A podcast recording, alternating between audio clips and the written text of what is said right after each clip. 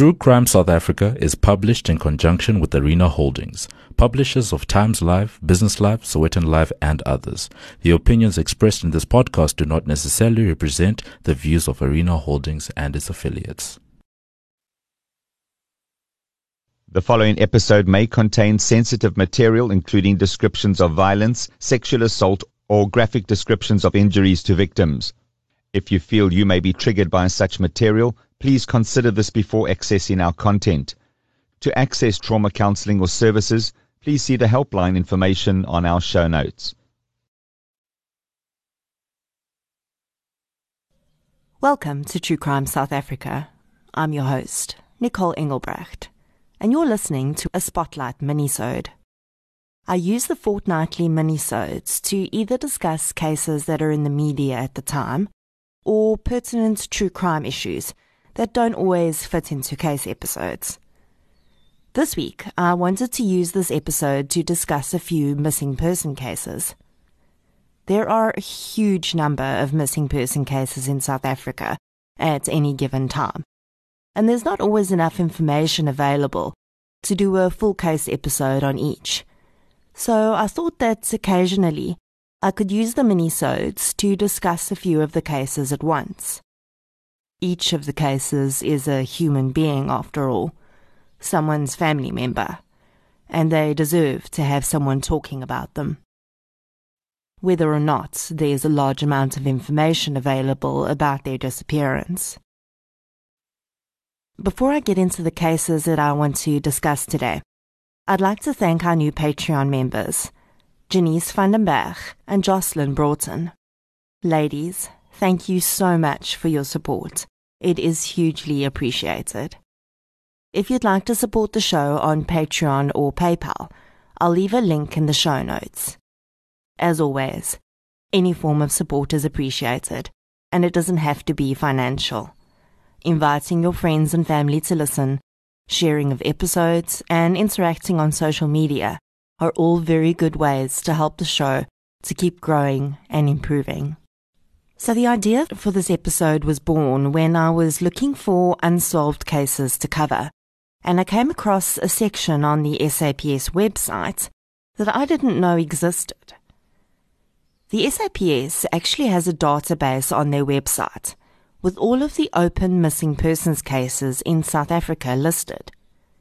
Each case has a photograph, the person's name, the date they were last seen, and an age range into which the person fits, along with a few other pieces of information. I don't know how often it's updated, but the two missing person cases that I've covered on this podcast, Amahle Thabethe and Marie Ostbo, are on there. You can filter the database by either listing all of the cases, which I must say is quite an intimidating list, or there's a search function where you can search by age range, name, hair color, eye color, build, gender, weight, height, image number, and circulation number. It's actually really impressive. And I say that because we all know the amount of work that the SAPS is dealing with. And I think that this is a really awesome development and resource. So, how can this database be used? Well, I think probably one of the most significant ways is for organizations who work with homeless and indigent people. It's not uncommon for people who are struggling with severe mental illness or other life challenges to be reported missing as they lose contact with their families and often end up on the street. This sort of database could be used to help these people to find their way back to their families, or at the very least, let their families know that they are safe. The same can be done if someone ends up in hospital and has no memory or is unable to communicate. Of course, both of those depend on the person having been reported missing in the first place, but it certainly is a step in the right direction. Perhaps one of the most important ways that this can be used is in the case of missing children or adults who've been trafficked. If you, as a member of the public, suddenly see that someone has a child that they didn't have before, and you suspect that the child may have been kidnapped or trafficked, you could check this database to see if they're listed as a missing person. To be clear, the fact that they don't appear on the database does not mean that your suspicions are incorrect, and you should always report suspicions like this to the police. But I think that it's a phenomenal tool that can only help to solve the huge number of missing person cases that we have in this country. And that's the thing that drives me insane about missing person cases. How does a human being just disappear into thin air?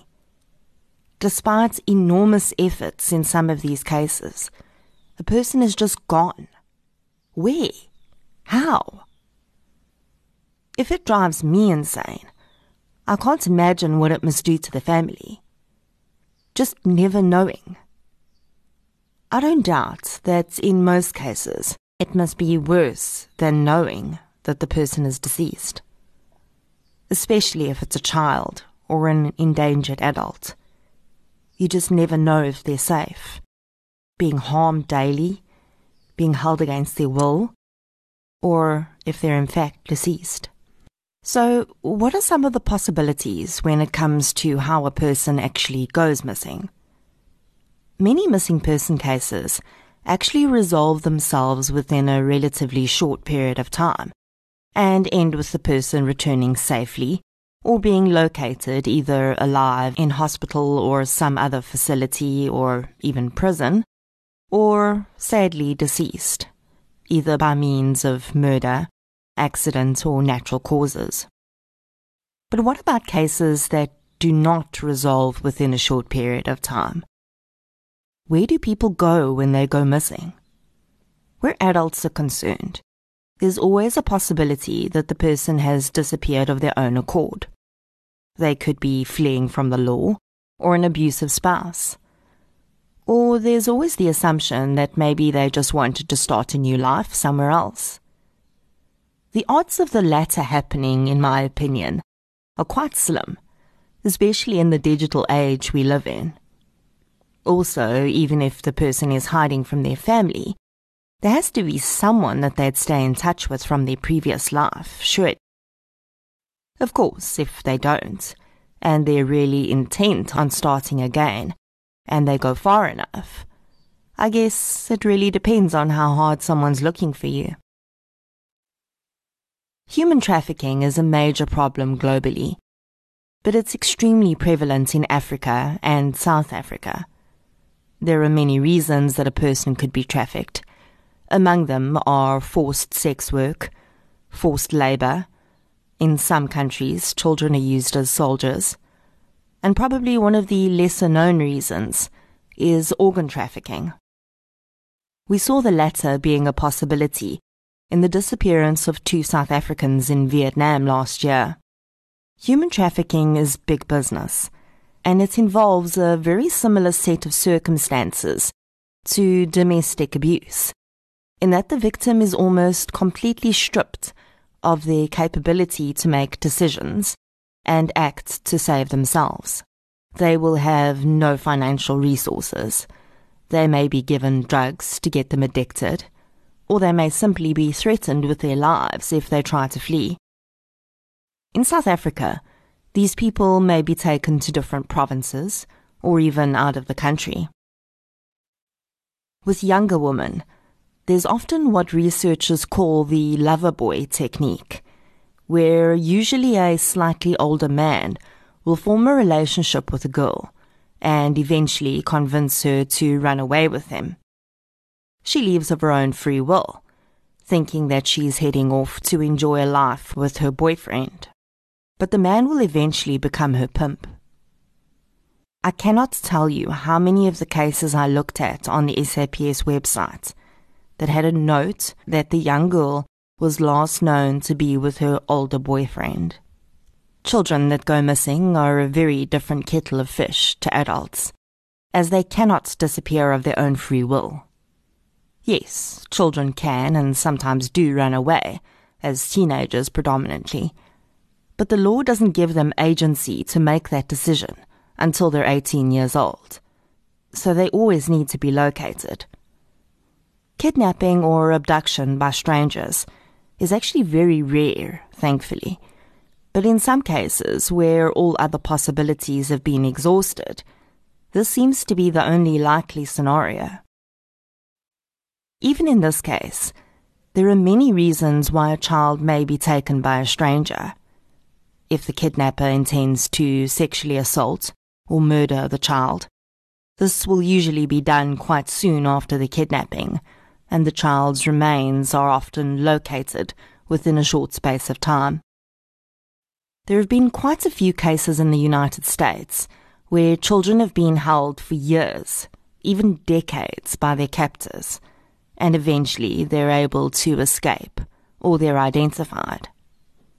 I'm not aware of any such cases in South Africa, but there was recently a girl from Tsakane who went missing about three years ago when she was 12, and she was found alive just a few months ago. No details have been released about the circumstances surrounding her disappearance, so it's difficult to know whether she was being held somewhere against her will. The abduction of very small babies or toddlers is often for the purposes of integrating them into the kidnapper's own family, as we recently saw with the Zephany Nurse case, where she was taken from the maternity ward more than 20 years ago by her kidnapper and raised as part of the woman's family. The problem we have with unidentified bodies in this country is also enormous and I cannot help but think that many people who appear on that SAPS database are very likely deceased and buried in municipal graves. Johannesburg mortuaries alone see 1,000 unidentified bodies per year. A study was recently conducted which retrospectively looked at all of the bodies that went through Salt River Mortuary in Cape Town between 2010 and 2017 in order to determine exactly how many remained unidentified. Researchers would put that number at 2,476. That's 250 unidentified people a year at one single mortuary in South Africa. Researchers concluded that one of the best ways to reduce this number would be to start taking DNA from these bodies before burial. This is done in some cases, but not all. The research team also stated in their paper that they felt more could be done in terms of investigation to try and determine the identity of these people. In some provinces, teams of forensic medicine students run their own identification projects. In Johannesburg, a team from Wits University has a 40% identification success rate of previously unidentified bodies, simply by taking the time to analyze the bodies, the DNA, the clothing, and the items found on the person at the time of death. But these are not government funded projects and once these students complete their studies and become permanently employed in forensic medicine, they will not have the time to conduct this research. If projects like this could be expanded upon and crowdsourced with volunteers, we may be able to cut down on both the number of unidentified bodies as well as the number of missing person cases. In considering how I wanted to present these cases to you, I had to figure out how I was going to pick which cases to talk about. Considering the list is so enormous, I figured the best place to start was, very simply, at the top of the list.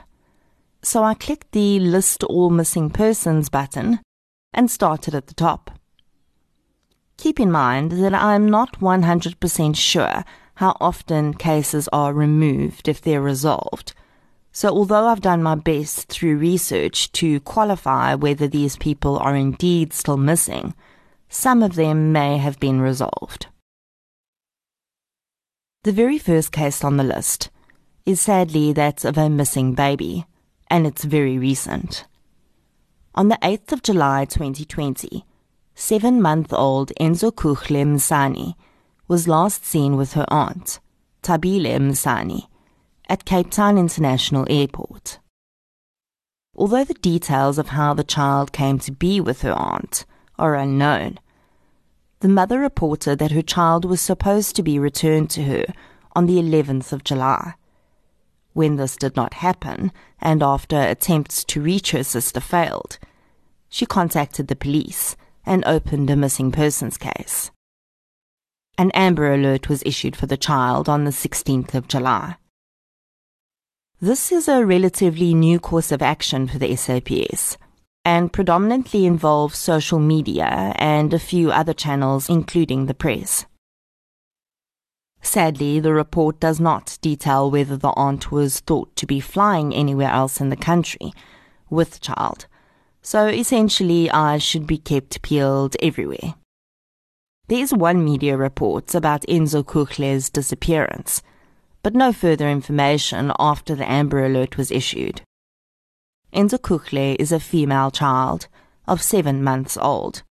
She has black hair and brown eyes and weighs approximately six kilograms.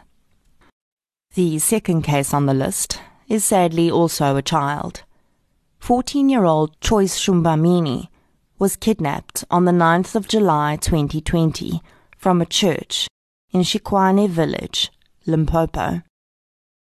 The term kidnapping is used on the SAPS report, and they do not use that term lightly so they clearly have reason to believe that she was forcefully taken.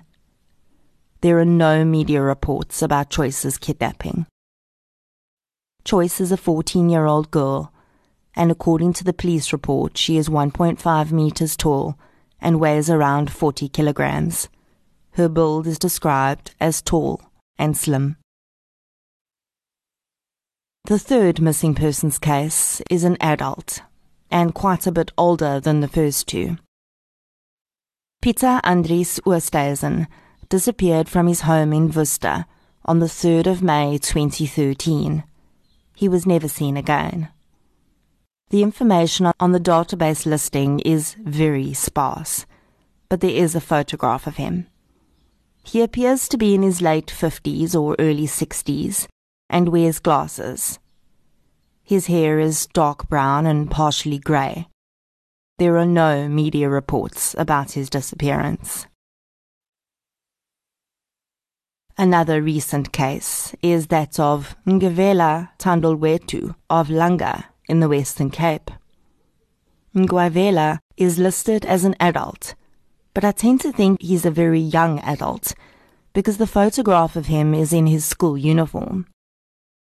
On the 3rd of January this year, the young man wrote a letter to his grandmother telling her that he loves her, but he's going to live on the streets and that she will never see him again.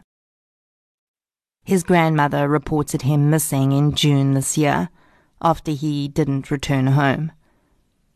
This one, of course, is a bit different because it appears that the young man has disappeared of his own accord. That doesn't mean we shouldn't care about his whereabouts, though, because there are many reasons that he could still need help. In my opinion, the fact that he has not returned home, even after the pandemic and ensuing lockdown, is concerning. Adults are allowed to choose to live wherever they please, of course, but Nguevela's grandmother would just like to know that he's safe. Yet another case of a missing child, and she appears to be about 14 or 15 years old, was reported on the 1st of September 2019. Christina Zanele disappeared from Ikageng in the northwest. There is no information about the circumstances of her disappearance, but as at June this year, she was still missing. Christina has black hair and brown eyes and her build is described as tall and slim.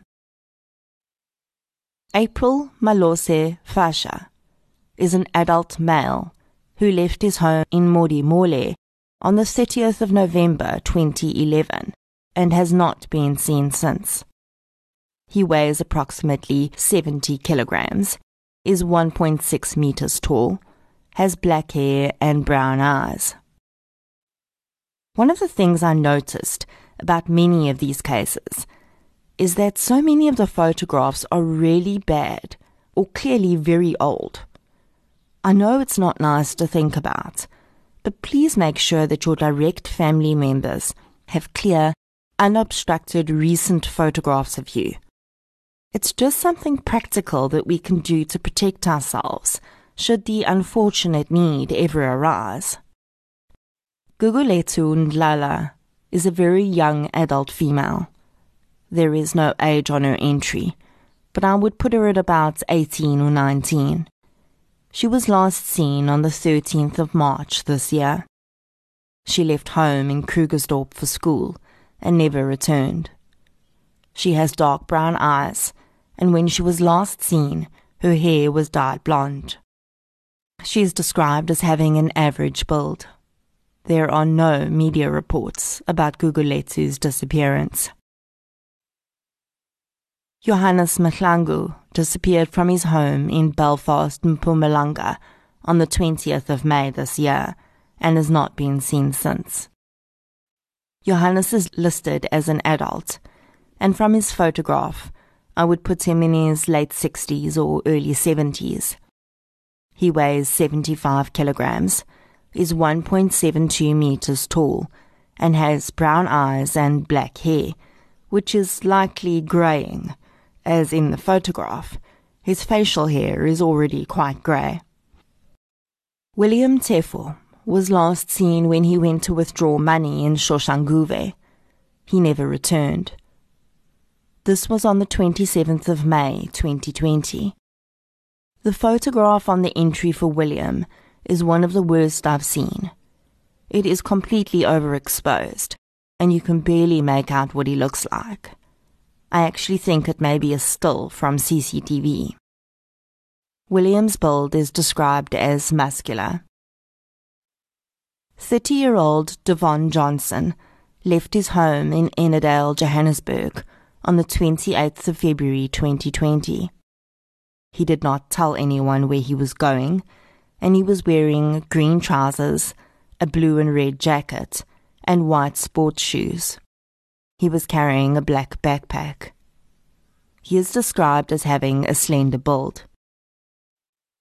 Again, the photograph supplied definitely does not look recent. In fact, it looks like it was taken about 10 years ago. So those are just 10 of the hundreds, if not thousands, of cases that are listed on this database. I did come across one case where the person had been found safe, but the entry was still on the database. But honestly, I'd rather it still be there than not be there at all. Going through this list is actually quite horrifying because it really underlines the significant problem that we have with missing people in this country. So, what can we practically do to help? In my opinion, start at home. I'm not saying that you should terrify yourself with thoughts of your loved one going missing, but there's nothing wrong with being prepared. Photographs are a great place to start, and you should have recent photos of all of the people in your immediate family. Being mindful about your family members' whereabouts and what they're wearing is also really helpful. If you're able, Make an agreement with your family members to have everyone put tracking apps on their cell phones. If your loved one has a vehicle, make sure you know whether it has a tracking device in it, and make sure you know what the registration number of the vehicle is. If they have a cell phone account, be sure that you can access at least one of their statements, as this can help to speed up things if the police need to track a cell phone.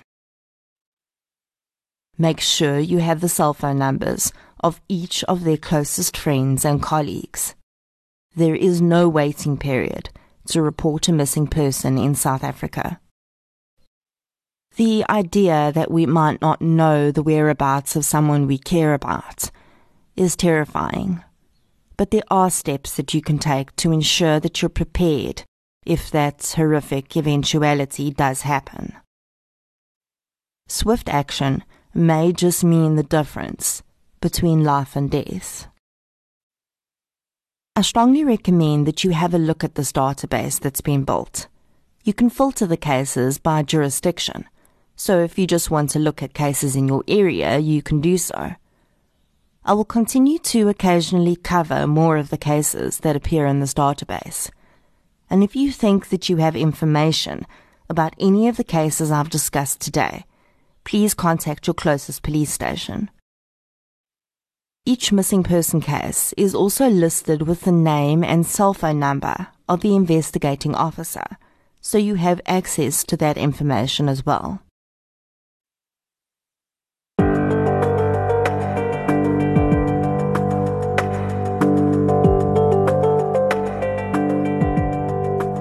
Before I go, it's book review time. This one is a crime fiction title called The Broken Ones by Rein Richards, and it speaks to a ton of themes that I know you're all interested in. We all love reading true crime books, but have you ever thought about the person behind the book? Have you ever wondered what got the author interested in writing about true crime in the first place?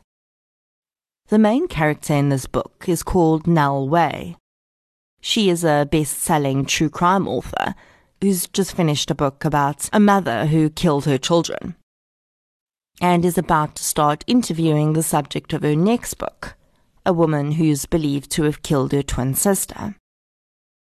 Nell seems to be at the pinnacle of her career. She's flying high, and anyone looking from the outside in would believe she has everything together. There's a reason that Nell became interested in true crime, though, and it's very close to home.